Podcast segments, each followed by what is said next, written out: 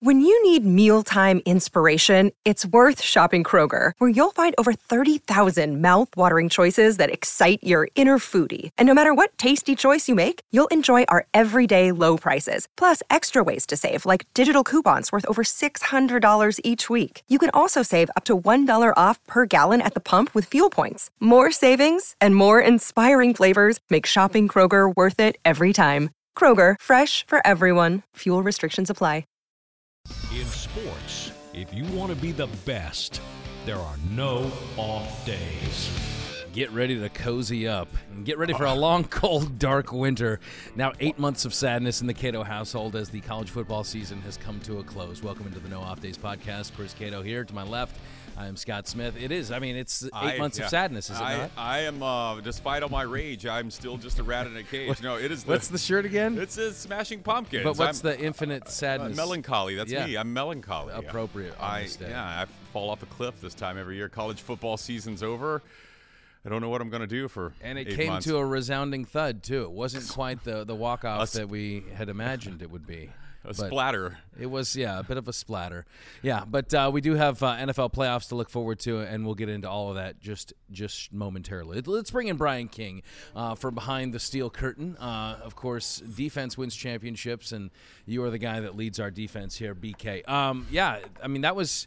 We watched this national championship play out. We had our little our little bets that we had in the sports office, which uh, you became the big winner. He's And- the king. and- yeah, Yeah. you were the one that called it as close as anybody got. Nobody nobody pegged this one as being a 58 point route, but but you called it. You said uh, Georgia was going to win by 30. I owe it all to you guys. I mean, I just listened to what y'all said last week, pieced it all together, and boom, it came out with my You number. weren't sold on my let's take TCU in the Oh, I didn't listen to that. So did you take TCU in the points? That's the big I, question. I, I thought TCU would have more points than what they scored. yeah, no, no doubt. Oh my goodness! Hey, I do want to say in our little office pool, I did get Georgia's point total exactly correct, 38. But uh, of course, that's what they had at halftime. Oh, so I wasn't counting on another half of football to be played. I thought there was a mercy rule or something that they would throw in there. they, they could have put 80 on him if they wanted to. Yeah. I mean, he. Yeah, you're watching these games and you're just like, okay, uh, if I want to get my score prediction correct, we're going to have to slow down Right. dramatically, and that just uh, it was not the case. Uh, But we will get into all that in just a moment. What what do we have on the big program here? Hey, BK? great guest today. We got Trent Dilfer, Yeah. currently the UAB head coach, newly named, former Buccaneer quarterback, of course. He'll be joining us, talking about what he's going through.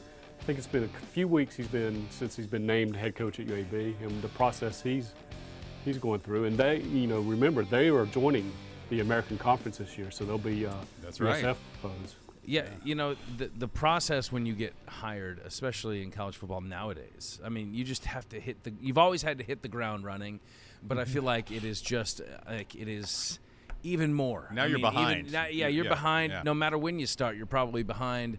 Uh, and here's a guy that comes from the high school ranks. I mean, of, of course, he knows the game. He played professionally, played college football, all that. But to have to kind of learn all the nuances of leading a program, um, man, it, it's got to be a, a tough task. So we will uh, we'll get into that with uh, Mr. Dilfer here momentarily, and then at the end of the program, tease us. Uh, we haven't done this in a while, but uh, uh, how about some headlines? I've come up with some headlines. Some are real, some are fake, and let you two decide about those. Most shows do headlines at the top of the show, Brian. Yes, but this Not is not like most shows. In many ways, I hope you have your sniffer working. We're going to sniff out those fake Uh, headlines. okay, let's do that. Very good. All right. Thank you, BK. We'll catch Thanks, up with you momentarily. If you're listening and you'd like to watch, go to fox13news.com slash nodpod. If you're watching and you would like to listen, we suggest maybe subscribing. Zap the QR code on the screen in the bottom right-hand corner by pointing the camera of your smartphone at it, and it'll take you to all our shows, a place where the sun is always out. The rose is always in bloom. Hope springs eternal. Uh, like and subscribe on the audio podcast. Immerse yourself in the refreshing streams of Nod. We uh, plead with you. It's always my favorite part of the show when you read the where to find the Nod Pod with some theme every week. It's always some. I want it to in be a- mystical. It is. I, I, I picture you writing these at home, like spending more time on writing the where to find the Nod Pod than you do the actual content of the show. Well, brace yourself. We're about to find out. All right. So, uh, you know, we've watched blowouts take place for championship things. I mean, you have uh, the famous uh, 49ers Super Bowl win over Denver Oh, uh, back in like what was that late 80s. I mean, that was like a what was a 50 point, 45 point Yeah. uh, route. You had um, Golden State Warriors. They swept the Cavs back in 18 in four games. That was that was one sided. Um, you had uh, let's see, Feels like feels like the Tiger Tiger winning the Yeah. U.S. Open in 2000 by 15 strokes. So, but last last night to us as we're taping this, but uh, earlier this week the national championship. I mean, this a 58 point route, Chris. This Yeah. was nothing like the TCU team that we saw throughout the course of this season. Uh, I mean, it was it was Georgia at their best, right? I mean, everything was clicking. That offense was flying. There was, I mean, I don't know what they averaged per attempt, but uh, r- run game, you know, through the air, everything was working. The defense was just absolutely smothering those Horned Frogs. Uh, but you know, that TCU offense, I think it's it's just a little disappointing. The, Well, the season yeah. that Max Duggan had, it just kind of it, fizzles like that. Well, what's crazy too is that what TCU did in the game before that, the playoff game against Michigan, uh, they ran the ball all over Michigan, and Michigan all season had been, you know, no one had run on Michigan. So I feel like, you know, you heard a lot of reaction after this blowout game. Oh, TCU, they were frauds, they shouldn't have been there. I, I don't think that's it. I think they earned their place there. Uh, I think maybe Michigan let us down a little. That game, as you pointed out last week was a little skewed the way it went with the two pick sixes. There was, you know, Michigan, if they'd taken care of business, probably could have won, but TCU pushed them around at the line of scrimmage and gave all of us this thought that, well, if they could do that to Michigan, maybe they can give Georgia a game. But they just got run over both sides of the ball all night. Their defensive backs were never anywhere around Georgia's receivers. I mean, Georgia could have thrown it on every play if they wanted to. Uh, so, you know, I don't think it's so much. TCU is a fraud, the Horn frauds. I don't think that's the case. I just, I just kind of think that you know, I'd look forward to a 12-team playoff when it would give more opportunity to weed out a team that hasn't had all of its flaws exposed yet. And I don't know that TCU's season, you know, had really prepped them for a playoff atmosphere like that. Well, this is where you have, you, you know, you could put two teams on paper and say, okay, it's going to be a blowout. I mean, at the beginning of the year, nobody predicted T- TCU was not in the top 25. Uh, nobody really knew who Max Duggan was. I mean, he wasn't even the starting quarterback going in. But like, you put these two teams on paper and you're saying, okay, well, this is obviously going to be a blowout, Georgia, right? But it doesn't account for kind of the magic that TCU had throughout the course of the season, the breaks that they got, which made it it made everybody believers. Hey, like this is going to continue. Like why not? This is this team has a little something special.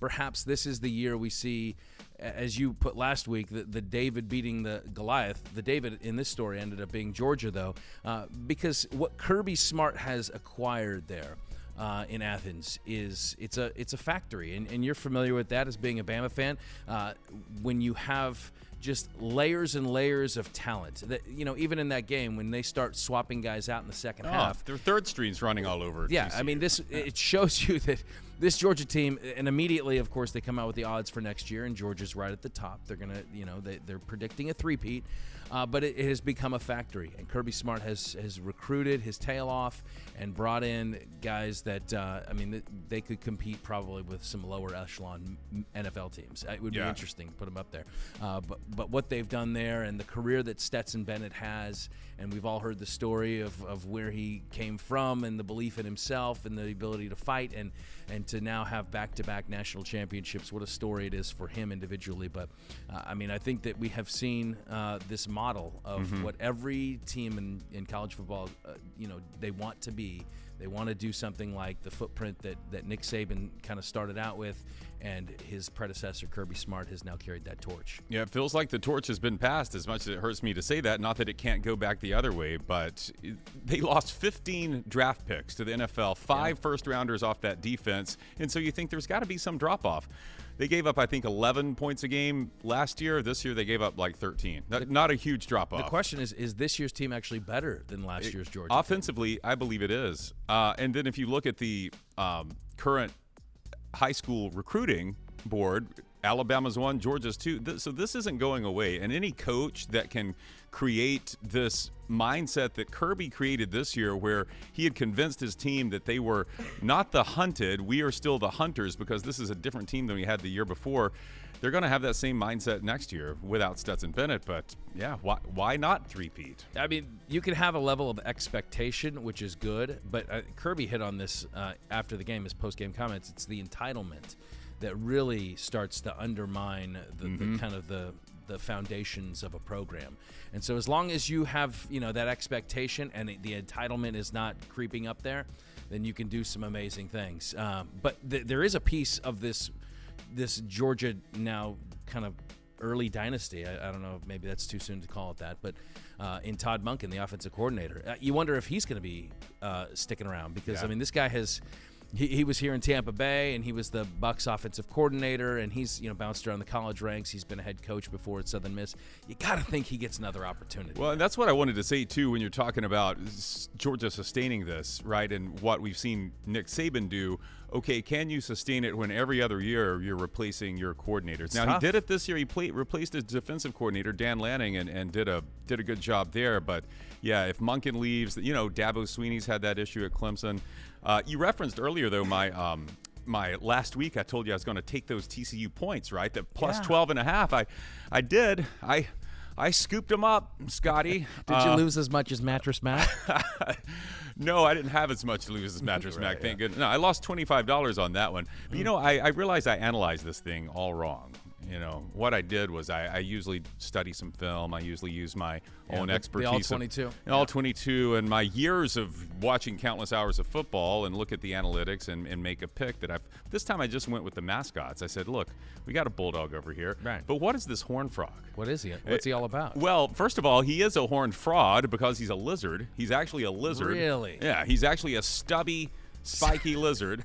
But here's why I. Here's, I want all my defensive linemen to, To look like a- that. Yeah, yeah. stubby, spiky. well, here's another thing you want him to do, Scott. This thing's defense mechanism is it can shoot a stream of blood out of its eye socket up to five feet that it would spray a predator with. So I saw this National Geographic video of it uh, hosing down a coyote with its blood laser, and the coyote was like, "What? What?" It just got maced by blood, and so I said, "There's no way I'm betting against that mascot there." And so But I took the horn frogs. How does how does that actually protect you? I mean, I know it's a substance, wouldn't like, but but the skunk at least it like smells and like Wouldn't maybe it shock you though if I squirted blood on you it right sure now? would. But when I realized it didn't sting or anything, I think I just then eat you. Oh, does it? This is a hypothesis. Does it paint the coyote with blood? Another predator sees the coyote as wounded Ah, like and comes shark. comes Yeah, and takes out the circle. There we Oh, go. Okay, very interesting. I love your research. Was that Wikipedia? My goodness. No, I Um, watched a National Geographic video. I told you. You know, another big loser in this is uh, is Shaquille O'Neal because he, he came out before the game and, and on the TNT program there and said that that he was he was picking TCU, and if if TCU didn't win, that he would eat a frog. He did. Guess what he's got to do? He's got to eat that frog. Oh my gosh! But but I think he's probably going to do like frog legs. He squelched kind of a little, southern yeah. delicacy a little he, bit. if you listen to his exchange with Ernie Johnson, he first said, "I'll eat a frog," and then he said, "I'll eat a horn frog." But then he dialed it back and he was like, uh, "Cooked and fried." Uh, I wanted to, to lick a toad. One of Well, those. Uh, well, I was thinking if it's the live, if it's going to be a live horn toad, then Shaq gets the blood squirt, right? Like you would have to, you would have to get past that. The, the, the yes, the you have to wrestle with it. You yeah. have to tame it, and then you have to bite it. I would like to see him cook it and, and, and dice it and put it on a, a Papa John's uh, Big Shaq-a-Roni. What do you think? Oh, that would be an interesting Horn frog, topping. horn frog pizza? Is that are those anchovies? no, my friend. No, those are Dive in. toad eye socket. Yeah, well, a long flight back to uh, to Texas for TCU um, in that game, and um, you know they could probably use an emotional support animal at this point in time. But I, I hear that you have dug up another story on. You are an intrepid animal reporter, by the way, uh, about another recent uh, emotional support animal. Yeah, you know, we just had the travel season here, right? And there was this whole hubbub with Southwest losing everyone's flights and their bags and everything. Well, one, one woman who didn't lose her bag was coming through the Tampa International Airport. Um, and as they x rayed her carry on, they discover a coiled shape within her bag. And, you know, these TSA guys are pretty good and gals. They, they can tell it's only one thing. And sure enough, she has carried her.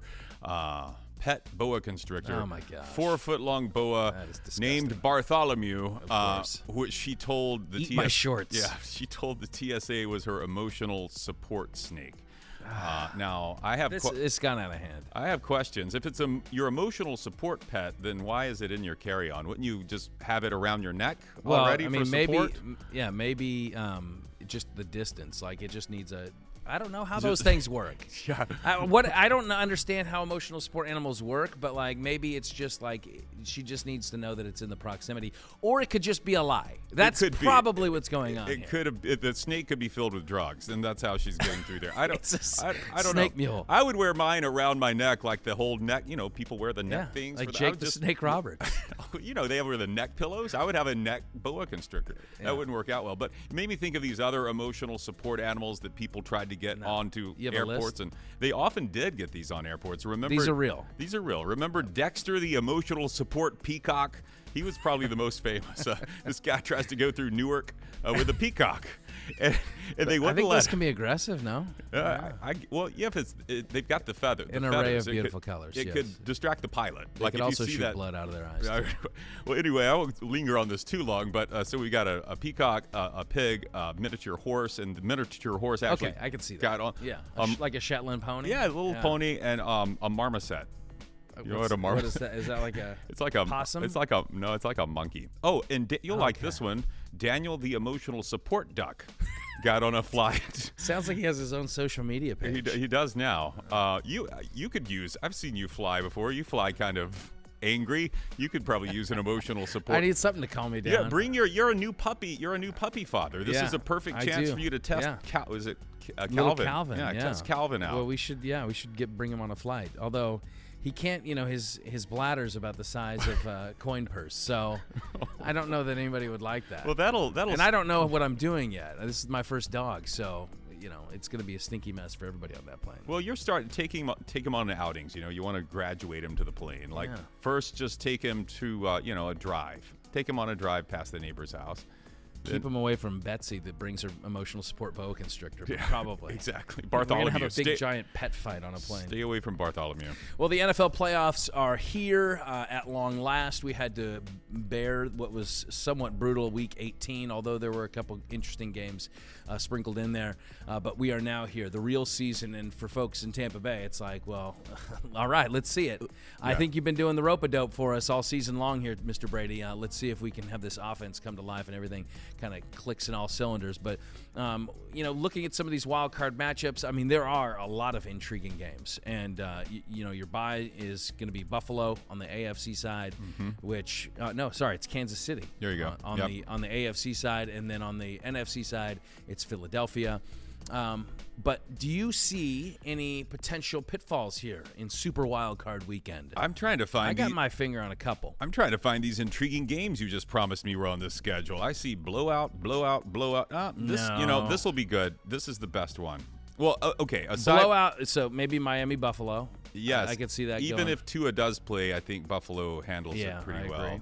I think the Bengals are going to, you know, stomp the Ravens. We just the depe- well, we don't know what Lamar Jackson's status is. I don't think it matters. He, he wasn't I, Uh, it definitely matters. yeah, a little, but I think the Bengals still win. I mean, yeah, I think Bengals are the better team, but you have a competitive team if Lamar Jackson's on the field, no doubt. I, I think the games that I was most intrigued by, um, I mean, here the Tampa Bay Bucks and the Dallas Cowboys. I think that's going to be a really good game. I think we could see an upset there for as much as you want to call it an upset. I think. The Bucks are two and a half point favorites at this point, so that Yeah. line is already starting to slide. They opened at a three. Uh, I think the Giants Minnesota game. Uh, That's a three point, right? Now it is a three point spread, which is surprising. Vikings are favored at home, uh, so I think that'll be a pretty good game. Uh, the Seattle game, I mean, Seattle kind of has a little bit of buzz to them, you know, with what they've done. They've lost now twice to San Francisco. You know, the Niners are loaded. This this could end up being like maybe an equivalent of like the TCU Georgia matchup, where you have one team on paper that doesn't deserve to be next to the other team, uh, but you know, Seattle does have have you know a little bit of mojo working in its favor at this point a in little, time. So- little bit. but Yeah. yeah, I, I mean, I think that I think that there are going to be some good games, and I think I'm I'm calling for those two upsets to be the Giants over the Vikings. You think the Giants are going to beat the Vikings? I think the Giants Okay. are going to beat the Vikings, and I think that the uh, the Bucks are going to beat the Cowboys. Well, I, I'm with you on the Bucks, um, but I want to know why you think the Giants are going to beat the Vikings. I, Uh, Minnesota has just kind of been uh, they just haven't been as consistent as as as I expect them to be, I guess. Yeah. The Giants have just been fighters. I, I like what Daboll's created there. The the just the I don't know. There's just something about that team that seems uh, to be a little bit more resilient.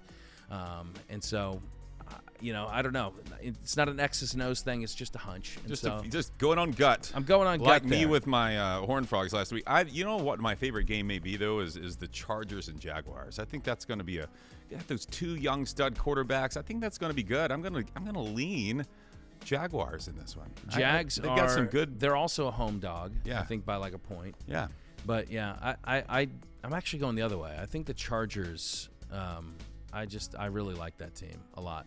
But I do Jacksonville's good too. That's going to be another one of those great one. games. I mean, what Trevor Lawrence has done there. I mean, this this season, especially the second half of the season, he has just come alive. defense is Um, pretty good too. Uh, yeah, and Yeah. I mean they could go on a they can go on a little bit of a run, but you know when you when you look at both sides, I think the NFC is more a little bit more wide open. Uh, the Niners are uh, to me they're the favorite, even though uh, you know they're not getting that first round bye. Philadelphia with a less than 100% Jalen Hurts at quarterback, that could be a problem. You know, uh, on the AFC side, man, it's just a three-headed monster. It's Yeah. the Chiefs, the Bills, and the Bengals. And given the added kind of emotional piece that Buffalo has recently been playing with, man, it's got to be Buffalo's season, don't you think? It, it kind of feels like it. Yeah, they've um, they've played great down the stretch too, and we've seen them when they're at their best. They're, you know, the the times they've slipped up this season is when uh, Josh Allen's made some mistakes. Right, he he can do that at times. Um, and they've had a couple of leaky defensive games, and you're just kind of never sure when you're going to get one of those. Yeah. But it, uh, it feels like them or the Chiefs, but golly, I mean the Bengals too. Yeah, I can't call that one. That's yeah. a, like well, you, said. have wild card weekend, but then I think when we look forward next week to division uh, division weekend, man, those I think are going to be primo games for Yeah. sure. Uh, but I think we talk a little bit of college football now. Our guest of honor that we teased off the top of the show. How about we drop some Dilfer dimes right now? Well, Chris, our guest today has done it all football player, football analyst, football coach. Here in Tampa, he was actually the sixth overall pick by the Bucks back in the 1994 draft. New head coach at UAB. It is Trent Dilfer. Welcome on in. Greetings from your old stomping grounds here in Tampa. Uh, When was the last time you were back in the Bay Area, Trent? Uh recently, I'm trying to remember why. Um, recruiting. oh, I land. yeah, no, that's exactly what it was. I was there about about a month ago recruiting. So that was the last time I was there, and then uh, my wife and I got back a couple years ago and enjoyed the Bay Area. So I still have a strong um, affinity for the Bay Area. and I'm sure, as you mentioned, recruiting will bring you back here uh, pretty often.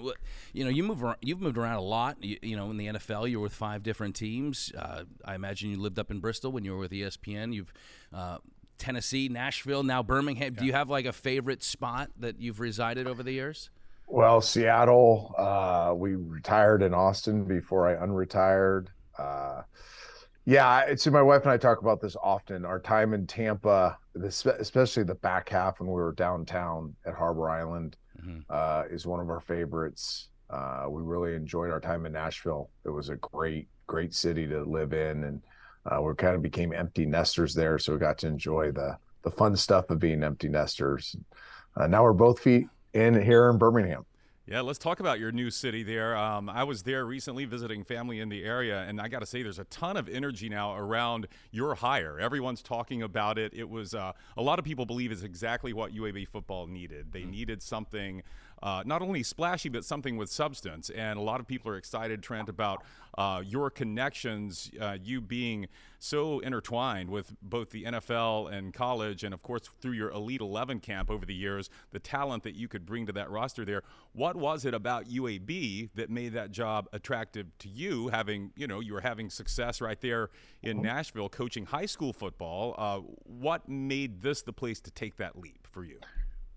Yeah, it's a great question, and I've answered it a few different ways with kind of some common themes. I, think the biggest thing was we weren't trying to leave. You know, it was, I wasn't one of those coaches that was ambitious to go to the next level. I was very happy with where I was at. We'd built something out of the dust and made it pretty special. Uh, really helped uh, reshape a community, which was important to us, and that's why we felt we were called there. And about eight weeks before I took this job, in fact, I remember sitting down with my wife and just kind of saying, hey, because a bunch of ADs were calling, a bunch of agents were calling, and you know, all these jobs that were either open or coming open, and everybody was gauging my interest. And I, I was kind of getting um, not irritated, but overwhelmed by a little bit because I really wanted to finish strong with the group I was with. And I looked at my wife and I said, I think we just stay here and, you know, we just do this till we're 60 and then, uh, you know, then retire again. And she goes, Trent, you were made for more than this. You, you need to open your mind to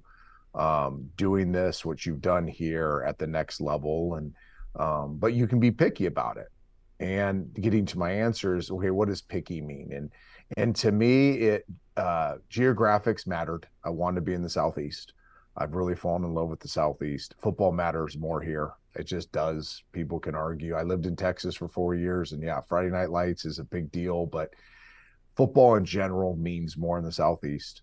Um, the quality of athlete that you can recruit, um, I think you have an advantage here in the Southeast. Um, I wanted a president that cared about excellence, that he woke up in the morning thinking about excellence and went to bed at night thinking about excellence. And he had proved that with what he had done in his institution. And Dr. Watts here has built an incredible institution, the medical school here, all the things they've done is top shelf. And then an AD that was a football guy. Now, he didn't have to think football was the most important, but he has to understand the football is the most impactful. Um, and I, I, think that is something that's really important to me because we want to impact not just a, an institution but a city through the power of football and um, and then obviously a donor base has proved it. You know th- these things are expensive, man. Yeah. it's expensive to build a top shelf program in college football, and you need a donor base uh, and a city that can support uh, that type of development plan. And they had done that with bringing football back, building a state of the art stadium. We have great facilities here. You know, they have proven uh, that they're about their business. They don't just talk about it; they're about it. And um, and then I really developed a strong connection to Mark Ingram, the AD. You know, we we started this thing as just a informational gathering process between the two of us. Um, obviously, if you're him, it takes some courage to to to uh, hire a high school coach, uh, which I understood and uh, and I wanted to know more about him. I wanted to know more about the institution. I wanted more know more about the football program. So the like the first four weeks were kind of a filling out process, and uh, and then once this thing got real, I was really excited about it and was able to tell those other schools uh, that were interested that I kind of had targeted this, and um, here we are. Well, you get hired just after Thanksgiving, and you have transfer portal. You got to build a staff. You got to get out there recruit. You got to keep the guys that you have on the roster. I mean, what have what have the last what's the last month and a half been like? Drinking by a fire hose. Um, it really has. I met with the staff for the first time, and we're not even whole yet, but with the staff that we have in place uh, two nights ago. And I said, guys, I'm a process guy. I mean, we're going to be highly detailed, highly organized. You'll know where you're going to be every second of every day. But for right now, that's not what we're about. Right now, we're about getting stuff done. and you wake up in the morning, there's 400 things you got to get done by the time you go to bed, and you only end up getting six of them done. So you wake up the next morning with 396 plus 400 more. and you're, and you're just, you know, you're, you have to be, um, you have to really separate what's urgent and important. You know, everything's important right now. Uh, but what is urgent? And we're really focused on uh, kicking butt on the things that are urgent, knowing that we'll we'll eventually get to all the other important things. Uh, but right now, it's you know this is a talent and fit acquisition and development business. You're looking for talent and people that fit to bring into your building and then develop them. And that's not just players; that's that's staffers. Uh, so I'm looking for highly quality, high quality human beings and and high football acumen coaches. I'm looking for great support staff people. I'm looking for great players, but not just great athletes, great uh, members of society, good students, people with great work capacity, guys with grit, determination, and fight. Guys that have come from high school programs that have had a lot of demands on them. Like we look at recruiting more as connecting than we do at just going and finding what the recruiting services say are the best players. We want to connect with a young player uh, we want to get to know them. We want them to get to know us. We may not fit for them, so we're overly transparent with how we're going to build it, um, and we really want to dive into a little bit of their background more than just as football players. And we were really successful the first recruiting period. We signed 16 out of the 24 that visited. That's a that's a that's a enormously high number or percentage in the first one, and and we've targeted um, a handful of guys in, in, this recruiting period with the portal and JCs, and then we'll move on to the the final recruiting period, which is finishing your 23s that will sign February 1st. So Uh, we feel like we've done a considering we we all started from zero when I got here. We feel like we've we've done a nice job of building a, a stay uh, you know top shelf. I'll use that term again. Recruiting department. Uh, our coaches really leaned in and worn a lot of hats uh, in the short term, and uh, we're excited about where we're going. Well, do you even hire a quarterbacks coach? Because to me, that would be like Gordon Ramsay hiring a chef. I, I would I would feel sorry for that chef that had to work under uh, the guy who has pioneered that. Um, yeah, how do you how do you approach that position? And you mentioned your recruits. Have you found that because I think that's the expectation, right? This is Trent Dilfer with his Elite Eleven camp over ten years of being the coach of that have you found that you know you get that quarterback, then other players follow? Have you found that guy yet? You know, it hasn't been that hasn't been the model, and I could see why that would be assumed. Um, and this is going to sound weird coming from a quarterback, but you know, your quarterback's only as successful as the people around him. That's coaches and players. That's the process that you instill. That's the scheme. Um, you know, that's the culture. Uh, so we really focused on that first. We really focused on building this thing inside out uh, on the line of scrimmages, um, using the portal and, and, junior college players as kind of supplementary type um, pieces to fill in some gaps, create competition in some positions, knowing that the quarterback situation will work itself out. We actually are very pleased with a couple of guys that are on the roster. Uh, they're guys I have history with. I know them about them. I've studied them before. Uh, we will add quarterbacks, obviously, and there's a lot of interest in that. Um, but I, I, think it would be, um, I don't think it'd be the right process to start with the quarterback and trust that the rest would follow. I actually wanted to build it inside out. As it relates to the quarterback coach, I actually did it opposite. I actually want to be a really good head coach, you know, and and I I learned this uh, over the years, and I was around some really good play callers that were quarterback guys that come became head coaches, and um, it's hard to serve two masters. It's hard to be the coordinator and the head coach. And I think you can be the play caller and the head coach, but to be the actual coordinator, when people, you know, people hear that term like, ah, oh, it's just a title. No, the coordinator coordinates. He does a lot of stuff. He basically has head coaching responsibilities. And I want Alex Mortensen, who I hired from the University of Alabama, to be able to do that. And he's also a quarterback guy. Uh, we hired a quarterbacks coach in Nick Coleman from the University of South Carolina that I've had a lot of respect for over the years. He's recruited my quarterbacks at Lipscomb and and uh, got to know him pretty well. And I think he's one of the real rock stars in the business. Uh, we'll have a lot of people that are quarterback centric in the building. Uh, the challenge will be who are the primary voices for the quarterback.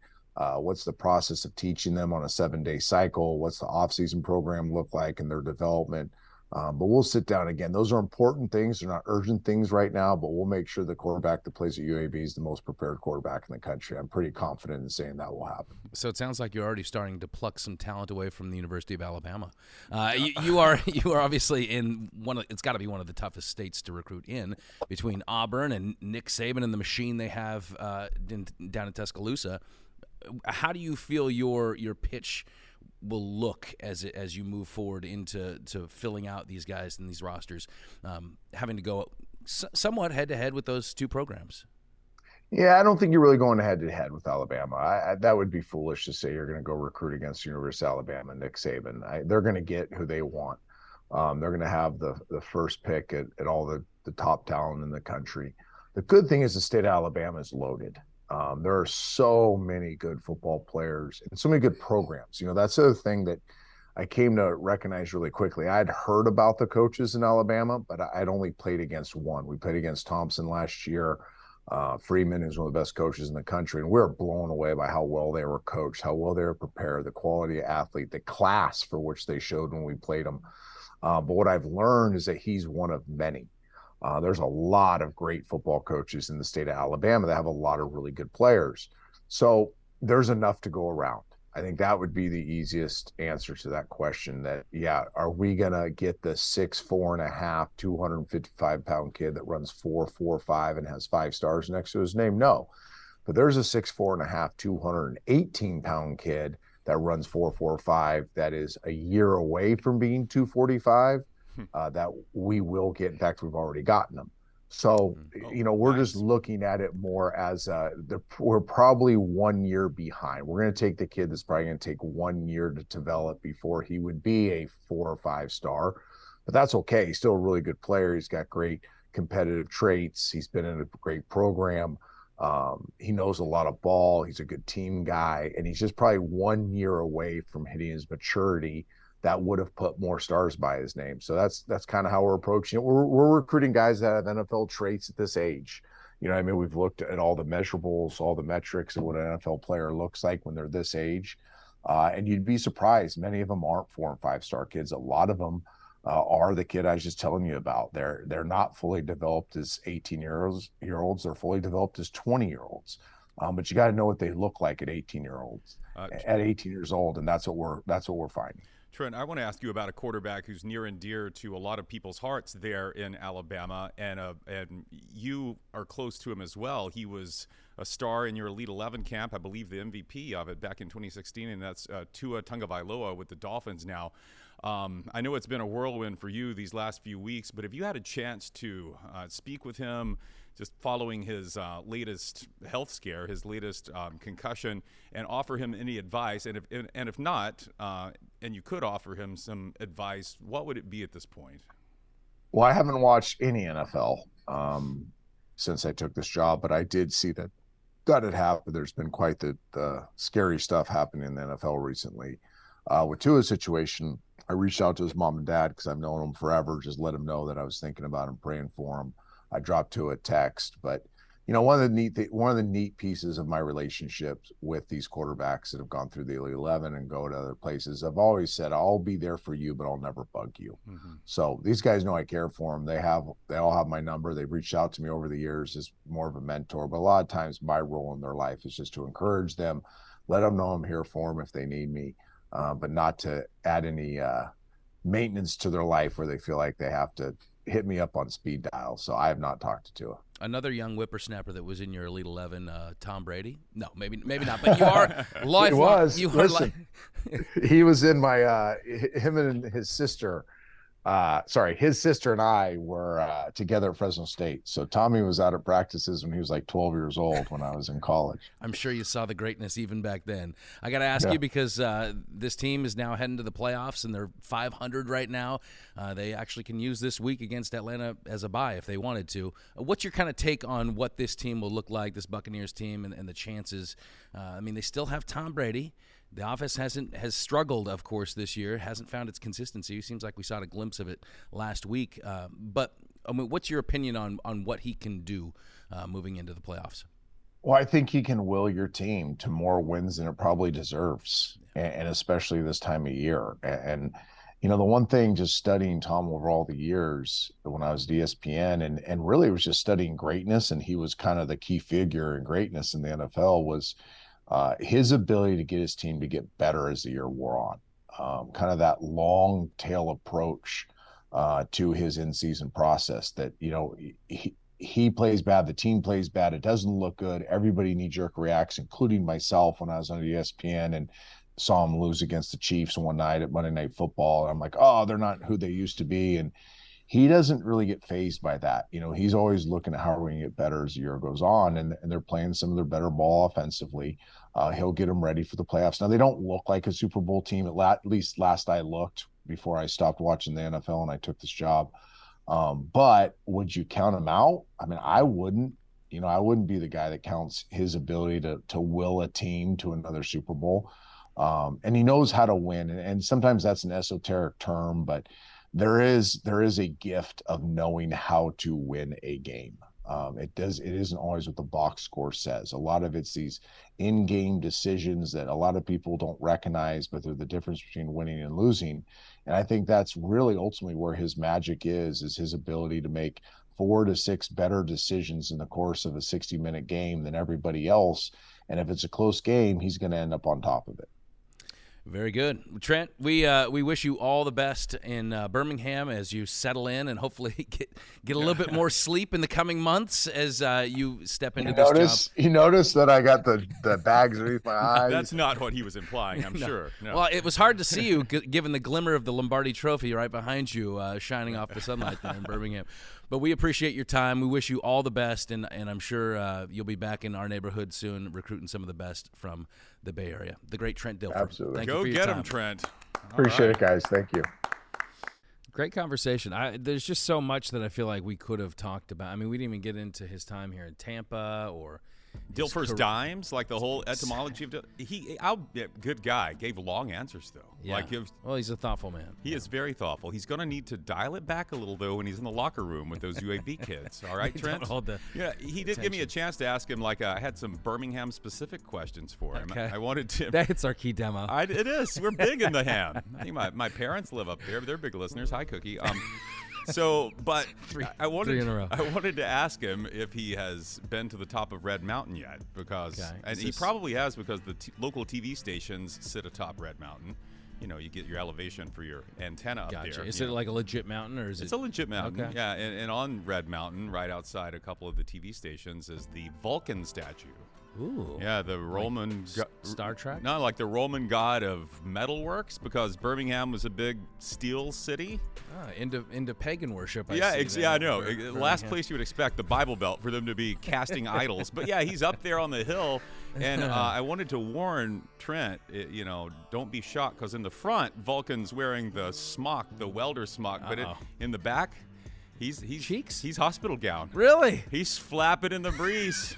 so if you go up there to the TV stations on top of Red Mountain and, you, and you're not aware and you're just looking, then you're Yeah. like, oh. So I wanted to warn him not to be caught off guard Yeah. by Vulcans. Well, real estate south of the Vulcan statue on Red Mountain is probably precipitously down, right? It's, it's windy up there. I know yeah. someone that probably knows that Birmingham area quite well. Let's bring in B- Brian Kay. That's him. Brian, are you familiar with the uh, Vulcan uh, exposure there on I his worked. backside? I worked four years up on top of that mountain, and I saw it daily. He saw had a- every Wait, angle. explain how- what you is were it like working the, on. Is it like the David statue? Is it, is that a little uh, bit. This is It's what I'm envisioning. it- yeah, yeah, a little bit like that. It's uh, it's it's, it's a great statue. He does have actually. this. It's a great statue. He has the smock on, right? I'm right about that. In the Yeah, front, but he's is- covered up. Yeah, it's but like in an the back, iron smock Yeah. that you know protects him from. yeah, you don't but- want the heat on your front side. But why, on, why not just? Do, I mean, because he's mean- working with metal. Like, think about Why, that. why aren't you wearing Would you work with metal You in should the be buff? wearing. You There's wouldn't work- sparks. It gets hot. but he's got a smock on. Come on. Oh, yeah. Yeah, that's Birmingham for you. I don't know if I'm ever going to visit now Yeah. because of that. No, you got and the, the old Birmingham Bowl trophy. They used to have a miniature Vulcan Yeah. that would be part of the trophy. So you got it, and there he was, is out for everyone the to Vulcan. see, even the trophy. Miniature backside on your. I think Hurricane. USF actually has that trophy. Yeah. Well, hopefully they don't lose it to UAB this year. All right, we got some headlines. To Headlines. Get to. You ready for some headlines? If it, it's anything about the Vulcan being exposed in the rear, I uh, then- wish I'd okay, known we all right. that. I would have done that. Let's see the first headline Okay. here. Coming up, it's man's trying to beat spam calls. We always get these spam calls, right? Guy's name's Tom Price. To, to beat these Price? spam pri- well to change his to uh, beat the callers, he said he's going to legally change his name name to Tom Price. Well, I love that almost as much as I love those side stories. What are those? What does it say? Uh, I can't read. My eyes aren't that uh, good.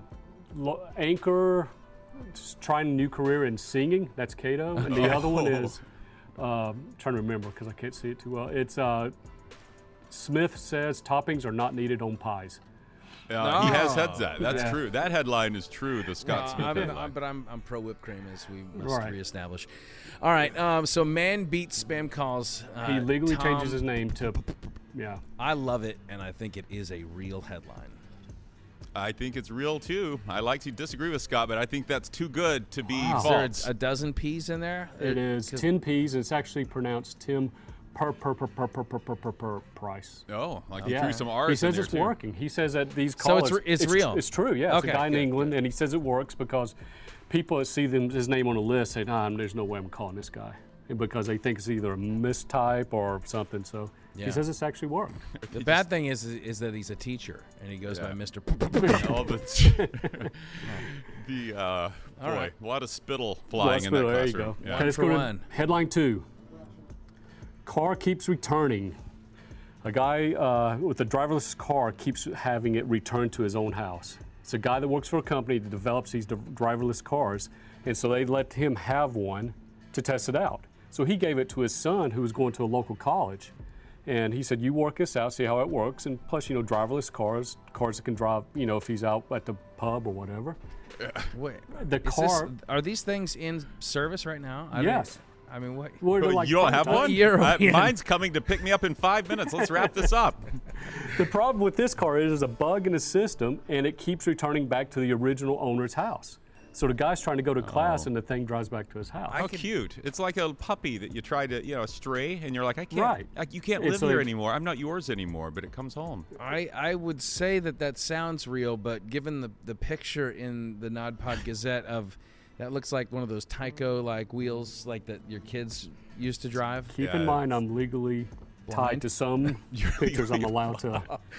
Oh, I see. I You're drew that the one. not yeah, It was a Gazette. drawing. so it's not a legitimate publication. Okay. Uh, I'm gonna say I'm gonna say fake story, fake story. Even though it sounds kind of real. Cato? I'm going to say as much detail as you went into there, or whoever is the editor this week of the Nod Pod Gazette, that, that that's true.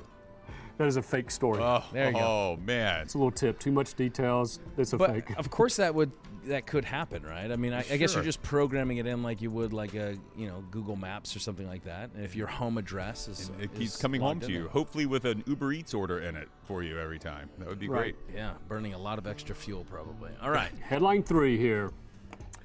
No goats in Michigan. Tom Brady went to University of Michigan. Well, there's another university in Michigan that is going to ban the word goat. Greatest of all time. True or false? A university banning the use of the word goat. How Is it- can they do that? Is it because they don't like the fact that we're always trying to declare so and so as the goat of this and He, it's overused, Mm-hmm. misused, and useless. Okay. Okay, you're going into a little bit more detail that makes me feel like it's true. Yeah. And I'm going to say it's um, the uh, University of uh, Western Michigan. The Chippewas? Yeah, Wouldn't it be Michigan State because they're Michigan's rivals? that would actually make like a lot a more sense. A goat? Uh, I say it's true as well. It is true. True. Lake Superior State University. Ah, those Oh. fighting sheeps. The Yeah. LSSU sheep. what do they have against Tom Brady? Don't go against the franchise. Uh, they, he, this uh, professor there puts out a, year, a list yearly of words that are just overused that say, hey, you got to get them out of your vocabulary. So, goat is number one, but there's words like gaslighting, uh, moving forward, it's words and phrases, Oh, yeah. amazing. I like this guy. Is it? It is what it is, my favorite on there. So, End of the day. How about that? Is that on there? end of the day, no. Does that make day. sense? Is on there. Oh, how about so? Starting every. Remember, we all. So used to be a conjunctive Right. word. Now we all start sentences with it. Could we ban that? I don't No, even think that- conjunctive is a word.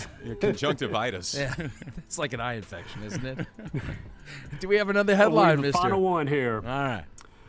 A study at Arizona State. Hey, has- that's my dog. That is, uh, what's his name? Cooper? Colton? What is it? You're fired. No. what- Calvin. Cleopatra. He's Calvin. beautiful. Isn't it a, it's a cute dog. Yeah, uh, Arizona State uh, done a study saying when dogs are actually the cutest. They found an age where humans fi- think that dogs are the most cute. Study. Yeah, that's got to be a real story. You think Yeah. there's a okay? Yes, because there. I mean, it's s- studies are notoriously done just to waste people's money, Yeah, right. and so this is the perfect type of thing to waste somebody's money. Usually taxpayer money. and everybody would Yeah. be interested in it because we're so dog obsessed and animal obsessed. We're that it's huge like, on uh, dogs. Yeah, it's Yeah. like oh. Let's spend money to And I'm gonna out. guess because Calvin is you know three and a half months. That three and a half months is the cutest age. Am I right? Has Calvin Uh, peaked? Calvin is past his peak. Oh, Calvin. Oh, so this is true. It is a true story. They- Uh, Arizona State did do a study on it, and they have found in all their responses that dogs between the ages of six weeks and 10 weeks, primarily 10 weeks, is when they're at their peak cuteness. Mm. That's why the, the People- puppy sellers want to get them out the door before they start, Right. Start- wilting like a poinsettia, you know, three weeks after New Year's. Well, I kept the receipts for Calvin, so I'm taking them back. I'm going to get a younger model. Yeah. That first starts what are we out. doing in our in our public institutions?